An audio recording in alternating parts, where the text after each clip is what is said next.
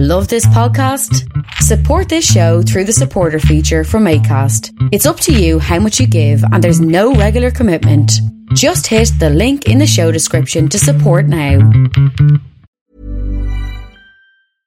Hey, I'm Ryan Reynolds. At Mint Mobile, we like to do the opposite of what Big Wireless does. They charge you a lot, we charge you a little. So naturally, when they announced they'd be raising their prices due to inflation, we decided to deflate our prices due to not hating you. That's right. We're cutting the price of Mint Unlimited from $30 a month to just $15 a month. Give it a try at mintmobile.com slash switch. $45 upfront for three months plus taxes and fees. Promo rate for new customers for limited time. Unlimited more than 40 gigabytes per month. Slows. Full terms at mintmobile.com. My guest today is the author of the- Polish-Lithuanian Commonwealth, and it's called The Light and Flame. And if that didn't, didn't give it away, the Polish-Lithuanian Commonwealth is what we're going to talk about today. And of course, I always ask my guests, how did you get into the Polish-Lithuanian Commonwealth? Well, part of my background was Polish. And although I wasn't especially interested in Poland as a child, uh, I did find uh, Polish history and culture fascinating uh, when I came to visit as a student. And since the 18th century was my favorite period, it was natural for me to focus on the last few decades of the of old Poland, which, as I discovered, uh, was in fact a commonwealth or republic constituted both by the Kingdom of Poland and the Grand Duchy of Lithuania, known to historians as the, the Polish Lithuanian Commonwealth. In fact, a great deal of the most interesting things actually happen in the east, in the in, in the Grand Duchy of Lithuania. So this was an extraordinary community of citizens, which I think has got a great deal to teach us. And so 35 years ago, I decided I would learn the, the language and I would specialize in the history, and I've followed that path ever since. Mm. And how how did the birth of the Lithuanian Commonwealth occur? One one can trace back the origins of the of the. I'm not I'm not trying to put all the PLC sometimes just to shorten shorten it a little bit. Right. I'll I'll do my best of to to keep it brief. Uh, the uh, the Kingdom of Poland uh, emerged uh, out of obscurity uh, shortly before the end of the first Christian millennium, uh, where the where a state and Christianization came more more or less at the same time at a time when much of Central, Eastern, and Northern Europe uh, were being Christianized. We get similar processes in Denmark, uh, in Norway, in Sweden, in Hungary. The Bohemians or Czechs had got in about 100 years earlier. So the Kingdom of Poland emerges at the end of the uh, of the of the first millennium. Uh, it initially grows very fast, then it contracts. It's divided up. It's partly put back together, but it's certainly one of the players in 14th century Europe. And it's at that point it sort of uh, unites with the, the Grand Duchy of Lithuania. Now, the pagan Lithuanians had not been converted to Christianity at the same time as their neighbors, the Poles, and to the south, the Russians or Ruthenians. In other words, the ancestors of, of today's sort of Ukrainians, Belarusians, and Russians.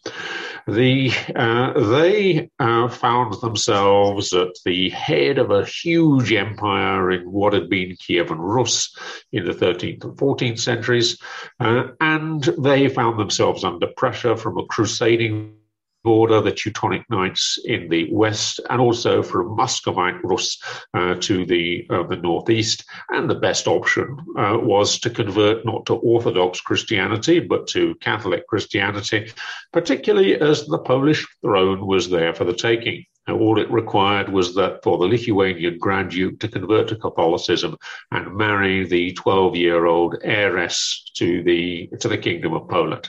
And that's what happened in the 1380s. It starts off as a sort of marital contract, but it very soon becomes a good deal more than a simple union of thrones and dynasties. Uh, it becomes a union between political communities because the Kingdom of Poland in particular was already a community community where the monarch had to rule by the consent of the community of the realm, the, the more important of his subjects.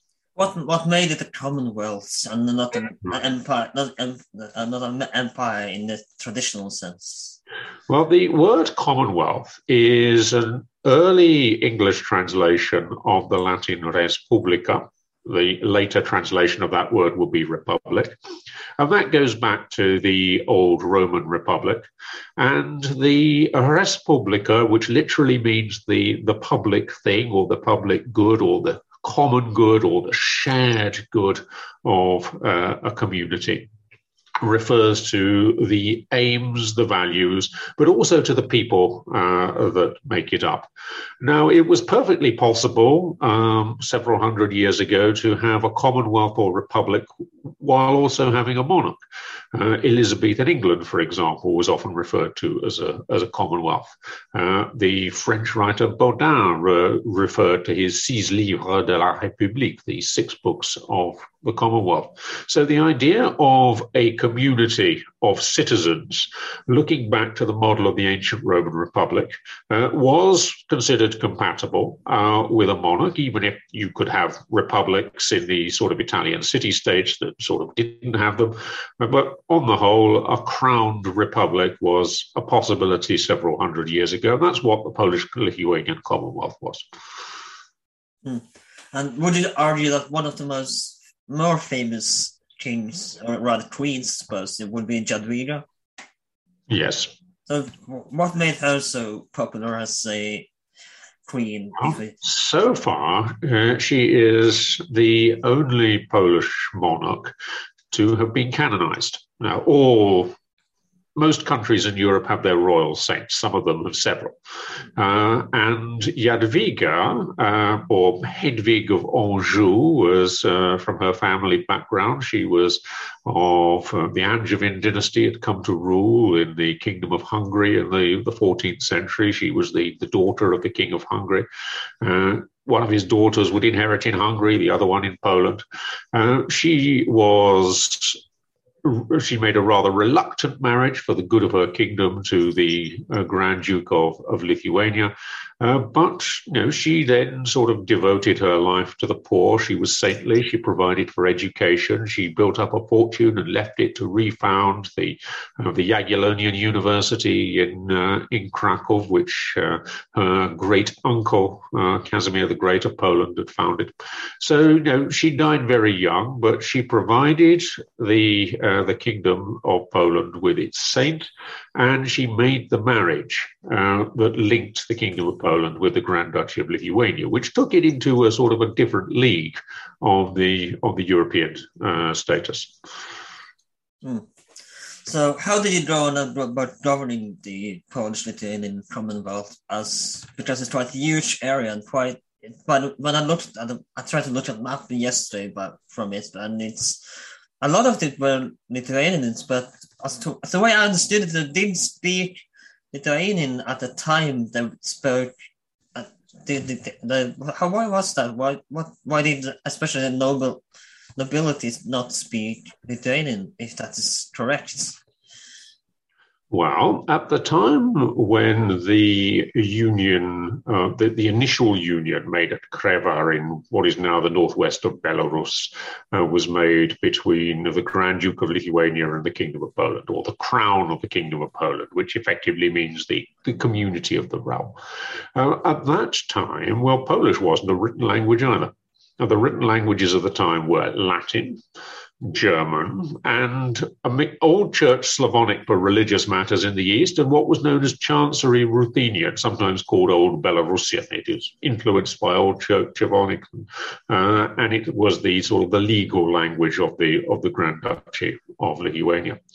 Lithuania was at that stage a spoken language, including the elites. When the Grand Duke of Lithuania wanted to speak to his cousin and didn't want to be overheard by the diplomats, they would use Lithuanian.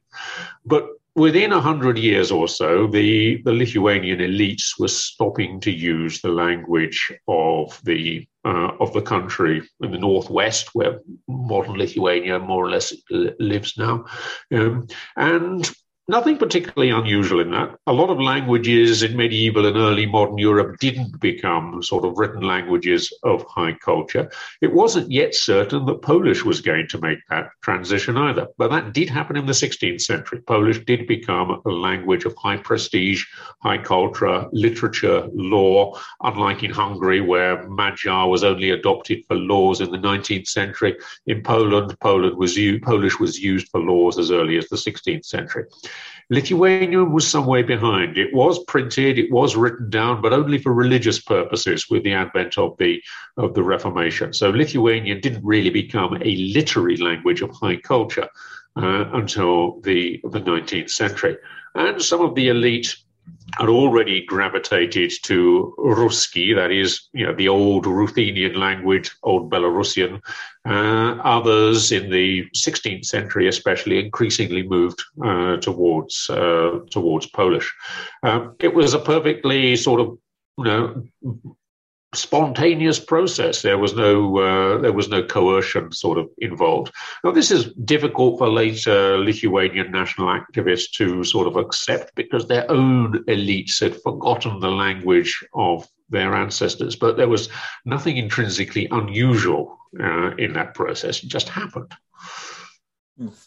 And how do you draw about governance? Did the Lithuanians feel like they did was a part of the empire? Did they and how did how did it govern this? Because in, as we talked about before, and not necessarily because it conquered, then I feel like they are part of the empire. Was it kind of like Austria-Hungary, where they had their own government in Lithuania, or was it one government?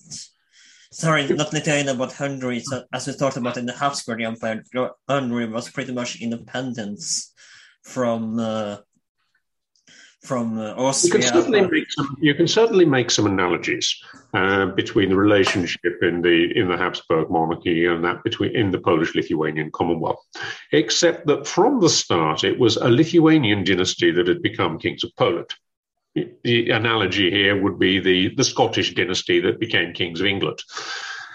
Uh, whereas in the case of the Habsburgs, it was the sort of the, the House of Austria that was elected as King of Hungary, and later they made themselves into hereditary kings of Hungary. In the case of uh, the Polish-Lithuanian Commonwealth, it was the hereditary Lithuanian dynasty that became elective kings of Poland. So it's like the other way around.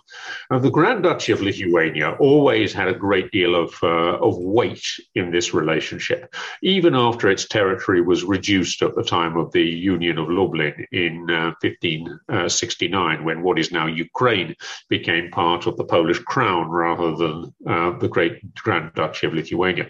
This was the Lithuanians wanted a, a, relationship of equals, the Poles wanted incorporation. There was a good deal of toing and froing, tug of war, uh, before it sort of finally sort of got worked out, probably around the early 17th century, as a relationship that in some respects was of equals and in other respects was not. And it was a sort of compromise that worked for the for the rest of the Commonwealth's existence. So, a union not of equals, at least not in all respects, uh, but one where the Lithuanians certainly uh, were partners rather than simply sort of you know, parts of uh, an empire. After all, some of the very richest nobles uh, of the entire Commonwealth were from the uh, the Grand Duchy of Lithuania, and some of its greatest heroes came from the the Grand Duchy of Lithuania. Now, before we go on to the next topic, there is something that I found quite fascinating when I was looking this up before t- this episode, and. They've seen, we mentioned the Lithuanians, but there seemed to be a multi national to- tolerance of religions as well as nationalities in. So, what kind of other nationalities did we have in the Polish Lithuanian Commonwealth? Because it seemed rather tolerant for the first time, if I'm not off the way off the books here. In the first place, the word nation didn't necessarily mean the same uh, as it would come to mean in the 19th and 20th centuries. Uh, we're not talking about sort of mass nations encompassing an entire population. We're talking about uh, those conscious, educated uh, members of elites. Not, we're not talking about tiny numbers here. Uh, we're talking as much as sort of you know, eight, 10% even of a population, uh, which compares quite well with a lot of 19th century franchises. Um, but a nation, uh, we're talking about political communities. Talking, yeah, what are the nationalities we have within Mm-hmm. what I'm trying to refer. Of, there was certainly a great variety of people speaking different languages with different faiths. Uh, in the east of the Commonwealth, the most numerous are the Ruthenians, in other words, the people who would later become Belarusians and especially Ukrainians.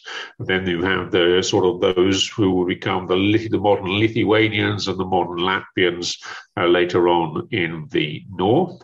Uh, to the west, you mainly have Poles, but you have large numbers of settlers from Germany. Then you have significant communities of Armenian merchants, particularly of the southeast. And from the sort of uh, well, the earliest Jews had settled in the in the 13th century, but the numbers really increased from the 16th century onwards until by the 18th century, you have something like three quarters of a million Jews, which comes to you know well over five, maybe as much as seven percent uh, of the population. It's the largest Jewish population uh, in the world uh, at that time, and and would remain there in those lands until the until the Second World War. So a great variety of ethnic, linguistic, and sort of religious difference. It didn't mean that everyone was equal, uh, but it did mean that they had to sort of rub along and had strategies for peaceful coexistence. Mm. And I'm going to try to say this right and probably won't, but how, how did the Slashta democracy work? If that if I said it right or how right. The word szlachta comes from the German Geschlechter. Uh, it refers to uh, the the idea of uh, of warriors and knighthood, and so in the course of the later Middle Ages, we get a social transition. Uh, and the szlachta, or the noble estate, uh, uh, emerges, it's sometimes referred to as the Ordo Equestris in Latin, which is the equivalent of the equestrians in, the, in, in ancient Rome, uh, uh, that, uh, that level just below the Senate. Was it kind of democracy as we think of it, or was it not really sorry. a democracy? No. Well, it was and it wasn't. Uh, depends on your criteria for uh, democracy. Uh, out of uh, the szlachta emerges from a, a, merger between the great lords and the knights, uh, and uh, so this then becomes the sort of the, the estate of nobles as a whole, and, and it's very numerous. It will. It's not quite ten percent as was was once thought, but you know, it's between sort of five and eight percent of the entire population population. It includes very rich people and it includes rather more extremely poor people. Uh, but it, it had a certain real sense of its own distinctiveness, of its own collective identity, and its values, above all, its attachment to liberty. So, okay, okay, and uh, then, of course, as I've read quite a lot of Russian history recently and European history in general, and it seems that the Polish Lithuanian Commonwealth always is mentioned there because it uh, oh, it seemed to me that the, it is the European powers who elected into the Pol- Polish Lithuanian Commonwealth. And as, as I was reading about Peter the Great by the late Robert K. Massie, he mentioned that it kind of was a little bit backward uh, in uh, in Europe. Is that is that true to that? So. Well, the by the time we get to Peter the Great, the Commonwealth is in deep crisis. Uh, it had been one of the uh, most powerful, one of the most prosperous uh, communities in Europe, not just one of the largest. Uh, but by the late 17th, early 18th century, it's had decades of wars being fought on its own soil. Its, its political system is suffering from a chronic lack of trust, uh, and there is the possibility of foreign powers interfering uh, through an excessively legalistic uh, insistence on unanimity in decision making. This is the, the notorious uh, liberum veto. I think it's so, going a bit far to call the Commonwealth a backward child. Uh, though there are uh, there are many uh, places uh, in Europe uh, and, and, beyond that uh, that could be seen as childlike from certain perspectives. So what was the Western? If it was such a crisis, and if it was, if it was kind of a backwater of Europe, what what what made the European powers so interested in having placing their own king royalty there? Well, royal elections were very much the norm in most of Europe in the late Middle Ages and the first part of the early modern period over time, most of the monarchies in Europe tended to become uh, stronger at the expense of their communities of the realm, the, the, the nobles, the burghers, uh, the clergy, and so on. They ratcheted up the taxes, they increased the size of their standing armies, they would eliminate political opponents without going through due process of law. All these things were sort of happening. But the Commonwealth very much stuck to its principles of sort of republic republic and liberty follow, uh, you know, founded on the idea of a community of virtuous citizens. And that worked pretty well until the middle of the 17th century. And then it was struck by all these blows uh, and it proved unable to, you know, handle some of the tensions within its own uh, society, particularly badly handled the, uh, the problem of the Ukrainian Cossacks. Uh, these, this, I think, was the uh, the point at which the Commonwealth entered a deep crisis, and it was not able fully to recover from that crisis, at least not until it was too late. Hmm. And of course, we have to talk about Catherine the Great and her, her placement on the crown. And I'm probably wrong. Was it August, Augustus she placed on the throne? The person that Catherine the Great had succeeded uh, to the uh, to the empire that had been effectively created out of Muscovy by by Peter the Great, and which had continued to grow under Peter the Great's less effective successors. And then, of course, she sort of got rid of her husband and took the the throne for herself. And she needed a political success. She needed to show the Russian elites, and she needed to show other European monarchies that she was capable of making the decisions in the neighboring country, in other words, the Polish Lithuanian Commonwealth. So she needed success. The person she success, uh, chose was her former lover, a nobleman called Stanisław uh, Poniatowski, who had helped her develop intellectually and personally uh, a few years earlier when they were uh, lovers. And she thought that he would be just the man, he would be dependent on her, he'll do whatever she said. And she was successful in getting him elected. And when he was elected, he took the additional name, apart from his own name of Stanisław or Stanislaus, he also took the name of Augustus, uh, which was intended as a reference to ancient Rome, but also to his predecessors from the House of Saxony, Augustus II and uh, Augustus III. But he uh, wasn't really interested in the throne, was he? He was oh, well, basically just interested in Catherine because he did have feelings for her.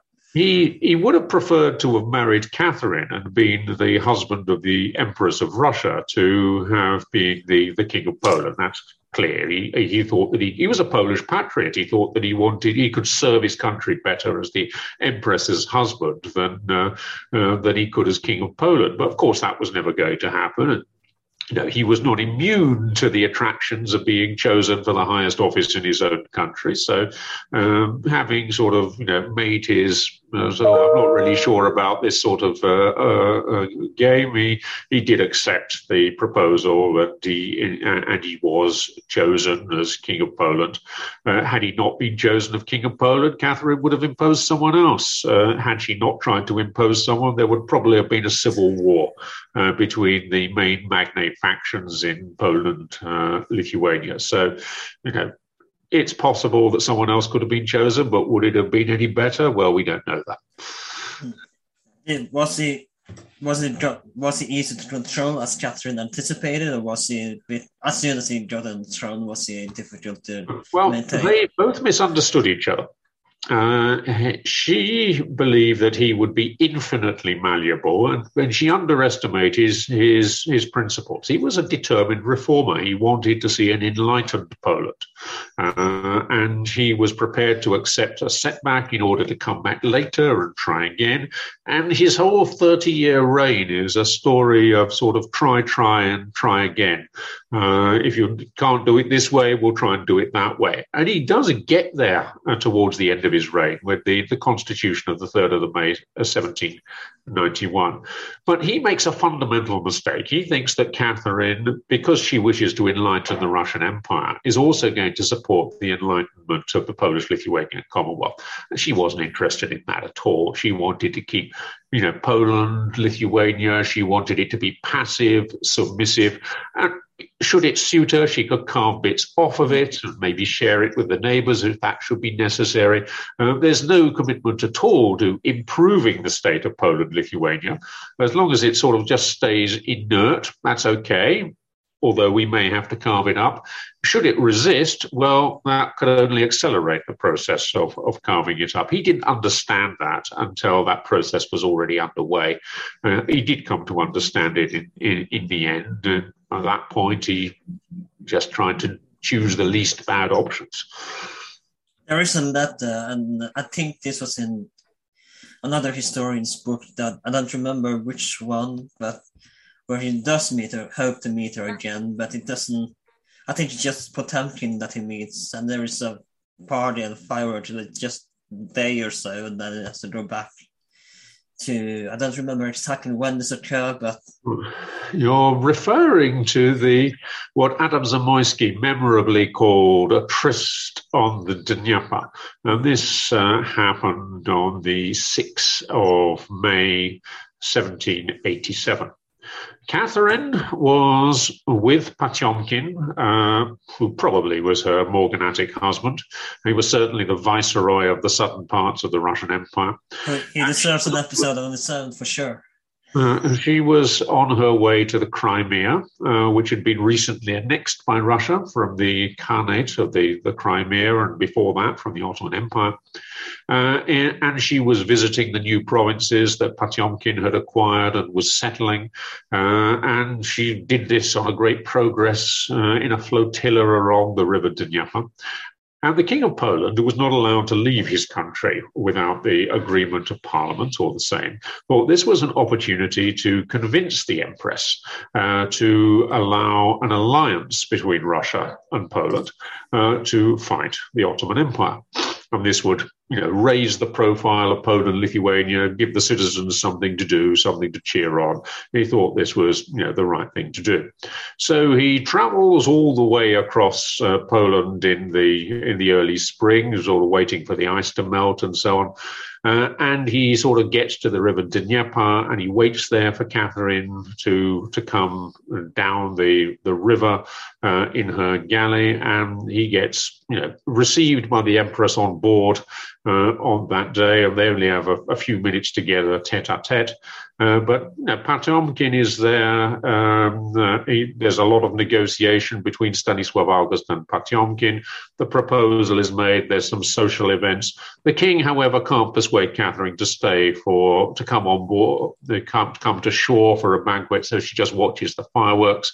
This is this incident of light and flame when uh, one of the hills on the banks of the river Dnieper uh, is dressed up as Vesuvius with sort of fireworks, uh, and it sort of it explodes in the uh, in the empress's honor. And that little hill, incidentally, was the the Moskievka, in other words, the little Moscow, which sounds rather ironic now. So this was the event. It set in train a great deal of excitement in Poland, Lithuania, uh, and uh, unfortunately, the king was kept waiting for his answer. Um, events ran away from him. Uh, that was the real significance. It prevented something else happening, which might have taken things in an even more dramatic direction uh, if the opposition had got in there first. Uh, but it was, uh, what was the, what was the, what kind of the, turning point in his reign. Hmm. What was the event that could have happened? Does it try explain? Well, the, he was being challenged by an opposition coalition of aristocrats, which was effectively saying to the empress, "You don't want to trust that man in Warsaw that you've made king. You should trust us, the first families, instead. We can rule the Commonwealth on your behalf more effectively than he can." That was the offer being made. Effectively, it was a group of oligarchs, uh, uh, uh, sort of, you know, you know, asking for uh, a change of uh, of regime uh, from the from the foreign patron not a very attractive proposition. Of course, later the opposition would present itself as the patriots who freed their country from sort of Russian domination. But that uh, sort of it's best to draw a veil on what they were really up to in the 1770s and 1780s. Hmm. And of course, that, this brings us to we mentioned the alliance, which brings us to the Polish army, and arguably one of the most famous or famous of the not just in Russia, I assume, but in Poland as well, the Cossacks and the Winged Hussars, which arguably one of the most famous medieval knights, and uh, or as I like to call them, the early Furies. How how significant was the Cossacks and the Winged Hussars? Which you say? Right. Well, let's take them separately. Uh, not least because they were sometimes on opposite sides. Uh, but the Cossacks of Zaporizhia uh, in the what is now the south of Ukraine, at that point it would have been the far southeastern corner of the, the Polish crown. These were the freebooters of the steppes, people from different ethnic and uh, social origins who uh, wanted to join this you know, rough democratic community uh, at the end of the world when they could sort of plunder the Tatars, but also uh, and fight against them. But also, these were people often in trouble with the law their leaders very much wanted to be sort of part of the, the Szlachta and to have the rights of free Polish noble citizens. And these free Polish noble citizens didn't really want to have them. But they were great fighters, especially infantry, uh, fantastic in a siege. Uh, and the Cossacks provided a good deal of the, Cos- the Commonwealth's military strength in its successful wars against the Muscovites, against the Ottoman Empire, and against the Swedes. But the social tensions in that part of the world, or the religious tensions between Orthodoxy and Catholicism, led to a huge revolt in 1648 uh, from which the Commonwealth never really recovered. Now, the Hussars, on the other hand, these were the initially medium weight cavalry, highly maneuverable, ideally adapted to the open battlefields of uh, Eastern uh, Europe and the, and the, great spaces. They were, uh, they were maneuverable, they were adaptable, they were flexible, and when they charged with their lances, they could scatter more or less any opposition if they got the timing uh, right. And they were effective on the battlefields until the late 17th century. Their sort of last really big victory uh, was at the Second Battle of Parkany, uh, which was just a little uh, few, a few weeks after the uh, the Great Battle of Vienna in 1683. Uh, and their their wings well, in the 18th century. Yeah, I want to ask what is what the story there with the wings. Yeah. Well, all the surviving examples show these great, enormous sort of harnesses. Uh, it doesn't. It doesn't seem very practical, does it? No, it doesn't. And they wouldn't. Have, uh, uh, uh and these were the ones that were used for parades in the 18th century. Uh, they were simply there to impress. Uh, for battle, they would have been smaller. They would have been fixed directly to the saddles and not to their backs. and they were you know, there's a good deal of debate about this. Was it because they rattled in the wind and created a noise? Was it because it made it harder to throw a lasso over them? Uh, uh, or, or, was it uh, simply a, a sign? Um, um, was it one wing or two? You know, it takes time for the full set. This to, is a target shoot here to to to to to evolve, uh, it certainly must have made quite an impression. Uh, even if the ones that we used for battle were rather smaller than the uh, the, the ones that uh, we we subsequently see in the museums of Poland, which are mostly from the uh, from the 18th century, when the hussars had basically become a, a parade outfit, uh, which were sort of brought out on special occasions, but you know they were not an effective fighting force anymore. But they were an effective fighting force uh, in the 16th century and for most of the 17th. Hmm. Now, do forgive me for having to go a little bit back again because we haven't met, we only, we only really mentioned Jadwiga in uh, this dynasty, but how significant was the Jagiellonian dynasty in right. Poland? So do forgive me for having to go back a little bit in time again, but Well, they're hugely significant. Of course, they still have a great symbolic uh, resonance, not just in Poland, but throughout the region. And we, we forget that, uh, that around 1500, uh, three brothers Jagiellon uh, sort of uh, ruled over a third of Europe. We have one of them who was king of Hungary and Bohemia. We have one who was king of Poland. We have one who was Grand Duke of Lithuania. Uh, there was also a saint in the dynasty. Their their young uh, their brother uh, Casimir. Another one became primate of uh, of, of, Poland. Uh, so this was you know quite a, and the youngest one goes on. Well, the second youngest one goes on to so, to outlive them all, known as Sigismund the Old. And, uh, you know, very much a kind of grandfather uh, of Europe. So Jogaila, the uh, the Grand Duke of Lithuania, marries Jadwiga as a very old man. He has a couple of sons, uh, one of whom dies as King of Hungary fighting the Turks at Varna in 1444. The other one reigns for a huge long reign as most of the 15th century, marries into the Habsburgs. So we get certainly one of Europe's premier dynasties. But it's always a bit unstable regarding the succession. Are they going to be elected again in Poland? Uh, to what what's going to be the relation between the Polish throne and the Lithuanian throne? Uh, or then you know this effort to acquire the thrones of Bohemia and Hungary is it really worth it from the dynastic point of view? Um, uh, but ultimately, uh, they have a sort of through four generations uh, in Poland and Lithuania, we have the creation of a mature community that's brought Poland and Lithuania uh, together.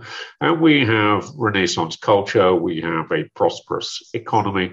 Uh, so, although they've lost a bit of territory in the northeast of Muscovy and they're no longer kings of Bohemia and Hungary in the south, you know, the Jagiellons are clearly one of Europe's great dynasties in the in the 16th century. And for that reason, their reigns are looked back as a kind of sort of golden age. But it was there was a fragility to that uh, to that prosperity too.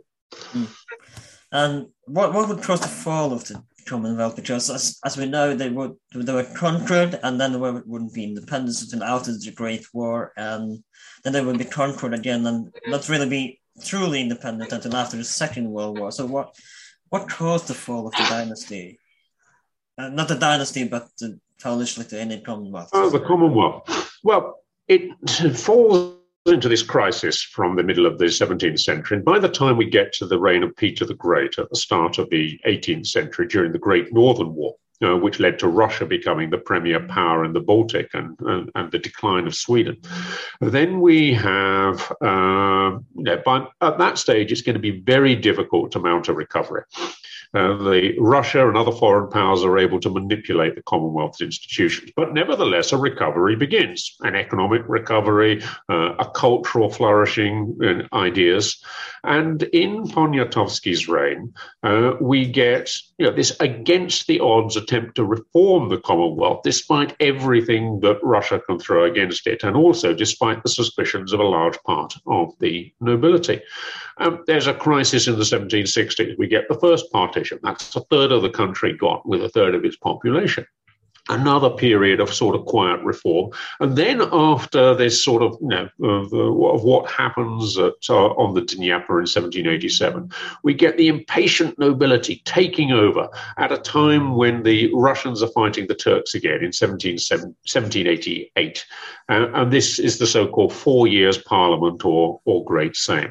Uh, and this leads to the thorough reform of the Commonwealth's institutions. The king sort of, you know, gradually gets himself back at the helm of things, we get the, the passing of the, the, the Constitution of the 3rd of May 1791. And a great future is in store for the Commonwealth. The prospects for the 19th century are excellent. And this is precisely what Catherine II cannot tolerate. Just as Putin cannot tolerate the possibility that Ukraine's going to be a success, that it's going to be prosperous, it's going to be free, and it's going to be an attraction for his own people, so Catherine II could not tolerate the possibility of a successful, free, attractive Commonwealth, which would attract peasants and burghers from uh, from the, the Russian Empire there, one that could block her expansion and projection of power westward uh, into Europe. So the Commonwealth as a success was intolerable. It had to be crushed. She found herself a very small number of magnates uh, who of course, were, it, of course, it was a different time back then in the in the 17th century and, and than today when Putin tried to invade mm. Ukraine. Yes, there were some big differences. Uh, the Ukraine is now being supported by uh, the uh, by by NATO, uh, by American intelligence and weapons. Uh, uh, instead of having sort of Prussia and Austria on the other side, it's sort of got Poland, Lithuania, Romania. this makes this makes a huge this makes a huge difference. Uh, and of course, uh, uh, Russia is, in relative terms, no longer the great power uh, that it was at the time of Catherine the Great, even if it now has nuclear weapons, which again is another factor in the equation. Anyway, to return to the late 18th century, the uh, she, Catherine finds a small number of magnates, but I bet Catherine would like to have nuclear weapons. Uh, well, I'm sure uh, uh, they would have transformed uh, uh, her power should they have been available.